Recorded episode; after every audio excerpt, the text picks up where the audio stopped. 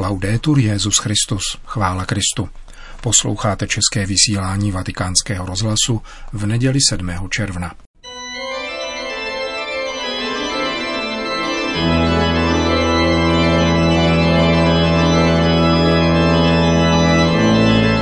Církev a svět náš nedělní komentář.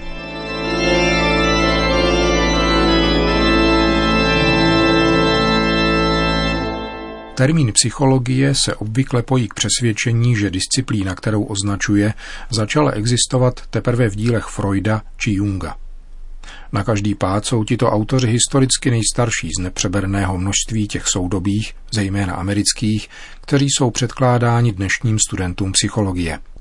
Souhrný pohled na galaxie jejich škol, hlásících se k této moderní tradici, podává kniha italského psychologa Roberta Marquezínyho, která vyšla v těchto dnech. Je s podivem, že se dosud žádný autor nepokusil podat ucelený pohled na soudobou psychologii. Právě proto je tato kniha, podle mínění jednoho z recenzentů, významným počinem. Moderní a vzájemně často nekompatibilní psychologie ku podivu neskoumají duši, jak by se logicky dalo usuzovat z jejich názvu, protože pokládají tento pojem za překonaný. Právě proto jsou však v tomto bodě na štíru se svojí vědeckostí. Markezíny ukazuje, že moderní psychologie se dokonce zakládají na negaci více než dvoutisícileté tradice intelektuální reflexe o lidské duši, rozvíjené především v křesťanství. Tyto školy jsou plodem mentality pěstované in odium fidei et ignorantiam fidei, tedy v nenávisti a úmyslném ignoranství vzhledem k víře. V tomto případě jakožto v litécnosti, tedy milosti. Mnozí zakladatelé psychologických škol měli výslovný úmysl protiřečit západní tradici, vzniklé z plodného setkání řecké filozofie a křesťanského zjevení.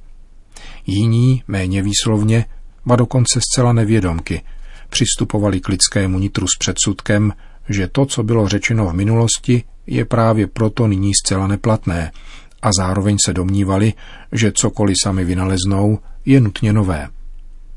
Výsledkem tohoto přístupu je moderní psychologie pojímaná a předávaná na způsob experimentálních, přírodních, ne technických věd. Nikdo nepopírá, že elektronky jsou v dnešních digitálních technologiích nevyužitelné. Ale s lidskou duší je tomu přece jen jinak. Dnešní psychologie v podstatě suplují to, čemu se kdysi říkalo duchovní vedení, ale vypadá to podobně, jako když ve škole tělocvikář supluje hodinu matematiky. Antropologie, na kterých stavějí dnešní tzv. psychoterapie, jsou zcela cizí člověku, jehož tajemství se plně vyjasňuje jen v tajemství vtěleného slova, jak říká druhý vatikánský koncil. Markezíny to ukazuje na rekonstrukci historických faktů, jejichž nesrovnalost bývá v rámci politicky korektních podání opomíjena, ale ke kterým se sami jejich autoři hlásí. Například proč byl Sigmund Freud fascinován sexualitou, zvláště incestem. Patrně proto, že se tady ve svém životě vícekrát ocitl na hraně. Ačkoliv to nic nemění na pronikavosti některých jeho postřehů, například o integraci pohlavní různosti v člověku, jakožto předpokladu osobní zralosti muže či ženy k pohlavnímu styku, v eseji nazvaném Tři úvahy o sexuální teorii, kde vysvětluje přitažlivost k témuž pohlaví za příznak nezralosti. A nebo proč Carl Gustav Jung, tak oblíbený některými katolíky, většinu svých spisů věnoval alchymii a okultismu. Takzvaná červená kniha, neboli Liber Novus, kterou Jung držel celý život v tajnosti, napsal vlastní rukou ozdobným gotickým písmem a doprovodil ilustracemi, obsahuje magické rituály a texty diktované démony, jak sám říká, a byla zveřejněna po smrti jeho dědiců teprve roku 2009, o čemž mnozí Jungovi obdivovatelé vůbec nevědí. Pronikavé postřehy švýcarského psychiatra nepropagují materialismus a poněkud štítivě pojednávají o lidské sexualitě, ale velice přitahují svým důrazem na spiritualitu.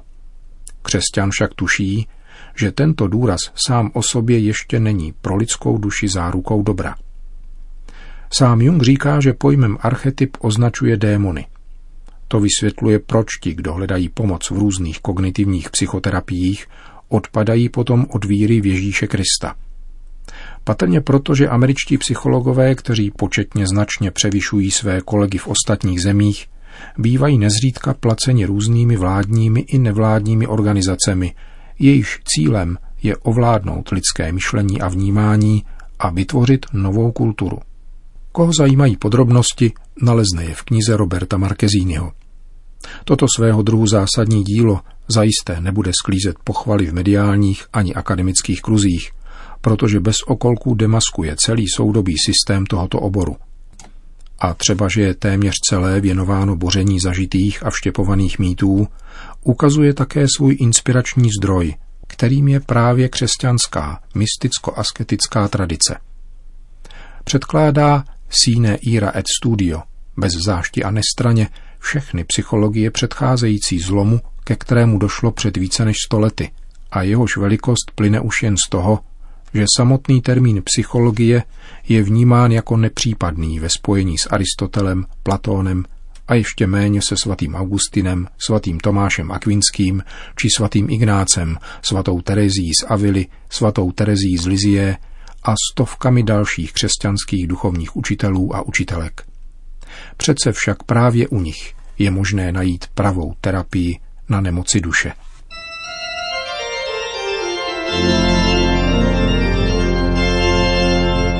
To byl komentář Církev a svět.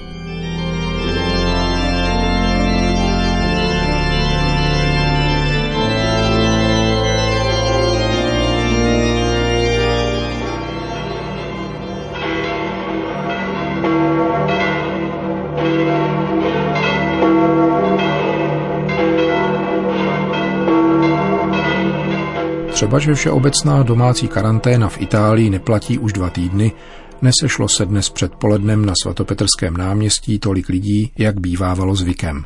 Papež František ve své promluvě komentoval dnešní evangelium. Cari fratelli e sorelle, buongiorno. Drazí bratři a sestry, dobrý den. Il Vangelo di oggi, festa della Santissima Trinità, Dnešní evangelium ze slavnosti nejsvětější trojice podává syntetickým slovníkem a poštola Jana mystérium lásky Boha vůči světu, jeho stvoření. V krátkém dialogu s Nikodémem se Ježíš prezentuje jako ten, který naplňuje otcův plán spásy světa. Říká, tak Bůh miloval svět, že dal svého jednorozeného syna. Tato slova sdělují, že veškeré působení třech božských osob, Otce, Syna a Ducha Svatého, je jediným plánem lásky, která zachraňuje lidstvo a svět. Je to plán pro naši spásu. Dio ha creato il mondo buono, bello. Bůh stvořil dobrý a krásný svět, ale po hříchu je svět poznamenán zlem a skažeností. My, muži i ženy, jsme hříšníci. Všichni. A proto by Bůh mohl svým zásahem svět odsoudit, zničit zlo a potrestat hříšníky. On však miluje svět i přes jeho hříchy. Bůh miluje každého z nás, třeba že chybujeme a vzdalujeme se od něho. Bůh Otec miluje svět natolik, že na jeho záchranu dává to nejcennější, co má, svého jednorozeného syna, který dává svůj život za lidi. Vstává z mrtvých a spolu s ním se sílá Ducha Svatého. Trojice je tedy láska, celé sloužící světu, který chce zachránit a znovu stvořit. Dnes, myslíme-li na Boha, Otce, Syna i Ducha Svatého, myslíme na Boží lásku. A bylo by krásné, kdybychom vnímali, že jsme milováni. Bůh mne miluje. Tento pocit patří k dnešku. Quando Gesù afferma che il Padre ha dato il suo figlio unigenito, ci viene spontaneo pensare když Ježíš prohlašuje, že otec dal svého jednorozeného syna, bezděčně nám přijde na mysl Abraham a obětování jeho syna Izáka, o čemž mluví kniha Geneze. Taková je nezměrná míra boží lásky. A připomeňme si také, jak se Bůh zjevuje Možíšovi, plný slitování, milostivý, zhovývavý, nejvýš milosrdný a věrný, jak praví kniha Exodus. Setkání s tímto Bohem, jak podává dále tato kniha, povzbudilo Mojžíše, takže neměl strach stát se prostředníkem mezi lidem a hospodinem a říci mu, ano, je to lid trdošíný, ale odpust naši vinu i náš hřích a přijmi nás jako dědictví. A tak učinil Bůh, který poslal svého syna. Jsme dětmi v synu mocí Ducha Svatého. Jsme dědictvím Boha. E sorelle, Drazí bratři a sestry, ci invita a lasciarsi nuovamente affascinare dalla bellezza di Dio. dnešní slavnost nás vybízí, abychom se znovu nechali podmanit boží krásou, dobrotou a nevyčerpatelnou pravdou. Avšak krása, dobrota a pravda, pokorná a blízká, se stala tělem a je součástí našeho života, našich dějin a dějin každého z nás, aby ji každý muž a žena mohli potkat a mít věčný život. A toto znamená věřit, přijmout Boha lásku, jež se dává v Kristu a hýbe námi v duchu svatém. Nechat se od něho potkat a důvěřovat v něho. Toto je křesťanský život. Láska, setkání s Bohem, hledání Boha, který nás hledá jako první. Bůh nás potkává jako první. Pano Maria, příbytku Trojice, pomoz nám přijímat otevřeným srdcem Boží lásku, jež nás naplňuje radostí, dává smysl našemu putování v tomto světě a vždycky usměrňuje k cíli, kterým je nebe.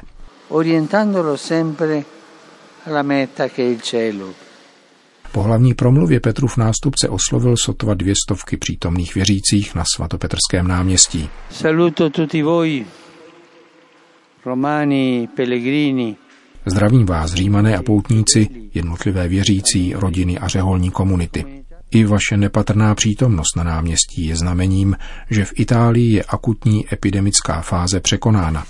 Mějte se však na pozoru, neslavte vítězství předčasně, protože je třeba pečlivě dbát platných norem, které pomáhají předcházet šíření viru. Bohu díky jsme vyšli z toho nejhoršího, ale stále s předpisy, které dostáváme od státních představitelů. Bohužel však v jiných zemích má virus mnoho obětí. Minulou neděli v jedné zemi umíral každou minutu jeden člověk. Rád bych vyjádřil svoji blízkost obyvatelům nemocným a jejich příbuzným a všem, kdo o ně pečují. Přibližme se jim svojí modlitbou. Potom svatý otec dodal, měsíc červen je zasvěcen zvláštní úctě k srdci Kristovu, zbožnosti, která pojí velké mistry duchovního života i prosté lidi božího lidu. Ježíšovo lidské a božské srdce je totiž zdrojem, ze kterého můžeme neustále čerpat milosedenství, odpuštění a laskavost boží. Můžeme tak činit čtením v Evangeliu a přitom vnímat, že středem každého Ježíšova činu i slova je otcova láska. Můžeme tak činit adorací Eucharistie, kde je tato láska svátostně přítomná. Potom se také naše srdce postupně stane trpělivějším, velkodušnějším a milosrdnějším. Jedna stará modlitba, kterou jsem se naučil od babičky, říká Učiň srdce moje podle srdce tvého. Je to krásná modlitba, kterou nyní můžeme říct společně. Gesù, che il mio cuore si assomigli al tuo. Po mariánské modlitbě Anděl Páně papež František všem požehnal. Sit nomen Domini benedictum. ex hoc nunc et usque in seculum, Aiutorium nostrum in nomine Domini. qui fece celum et terram, Benedicat vos, omnipotens Deus, Pater, et Filius, et Spiritus Sanctus. Amen.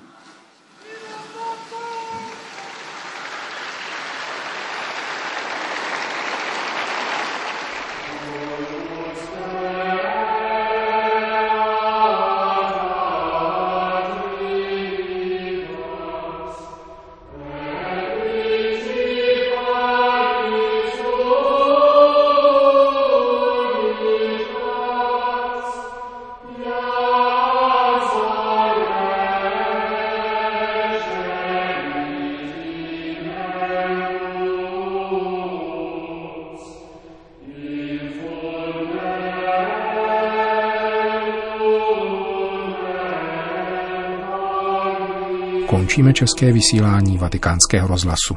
Chvála Kristu. Laudetur Jezus Christus.